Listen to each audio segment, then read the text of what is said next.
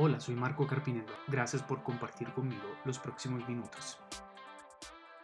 Ya del título, si vives en Colombia, podrás pensar que este se trata de un podcast político, pero no lo es. Soy italiano, no puedo votar en el país y no estamos aquí para hablar de política. Les hablo de elecciones porque es un periodo de mi vida en donde debo elegir, y no solo por mí, sino para muchas personas. Seguramente te habrá pasado tener que elegir alguna vez. Empezaría por algo. Lo bonito de elegir es que estamos hablando de la etapa que viene antes de lo nuevo. Y lo nuevo siempre es bueno. No sé si lo has pensado, pero las elecciones son el último paso que damos de un ciclo para que empecemos a dar el primer paso de otro. No sé si estás cambiando ciclos o si estás a punto de empezar algo nuevo en tu vida, pero si te encuentras en un momento de elecciones es porque eso es lo que se viene, lo nuevo. Hay momentos en la vida donde comienzas a ver a las personas alrededor tuyo de forma diferente.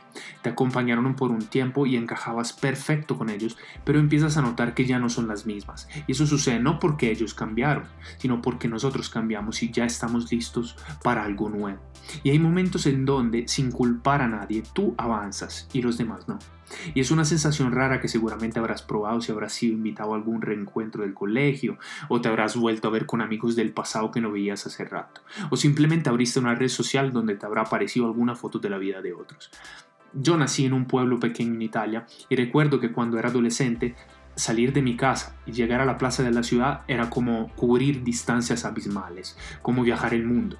Me parecía una distancia tan grande y ver las personas de siempre era la meta de cada día para huir de la monotonía.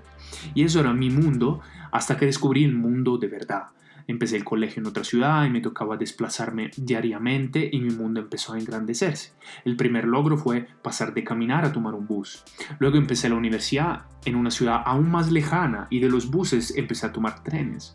Luego me transferí al otro lado del mundo y de los trenes pasé a los aviones y no a los nacionales, sino a los internacionales que son mucho más grandes. No sé si eres práctico del tema.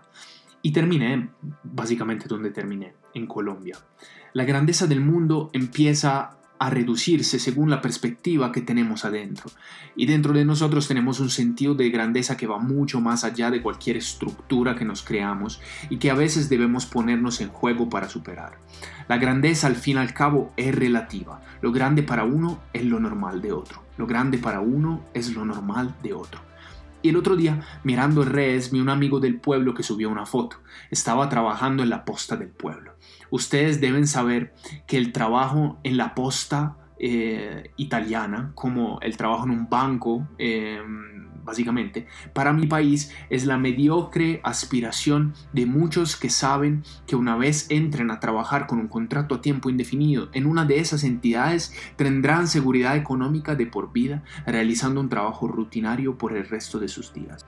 Y lo que hacía básicamente era el trabajo de agencia de correspondencia eh, que se hace en el país, ¿no? donde se envían cartas, eh, paquetes, paquetería a diferentes direcciones, ¿no?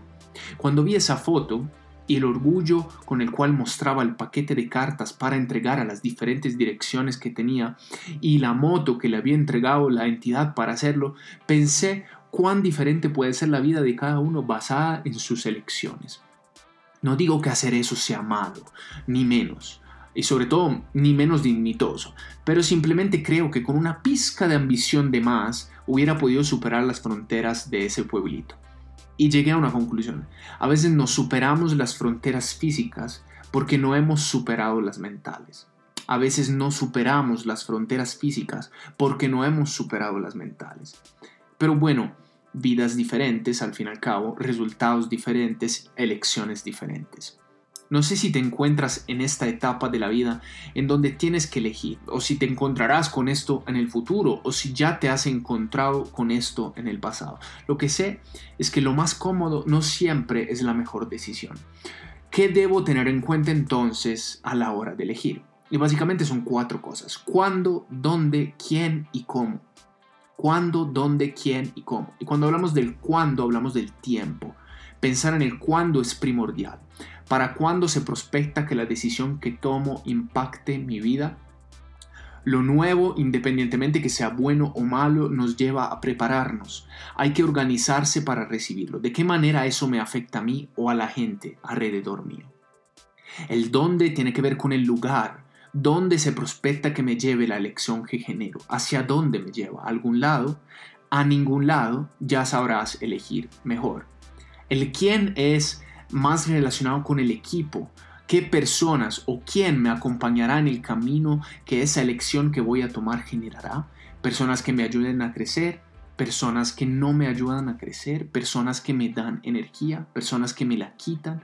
Si tomo esa decisión voy en contra de la voluntad de alguien y estaré solo, sin nadie acompañándome. Hay que evaluar todo esto.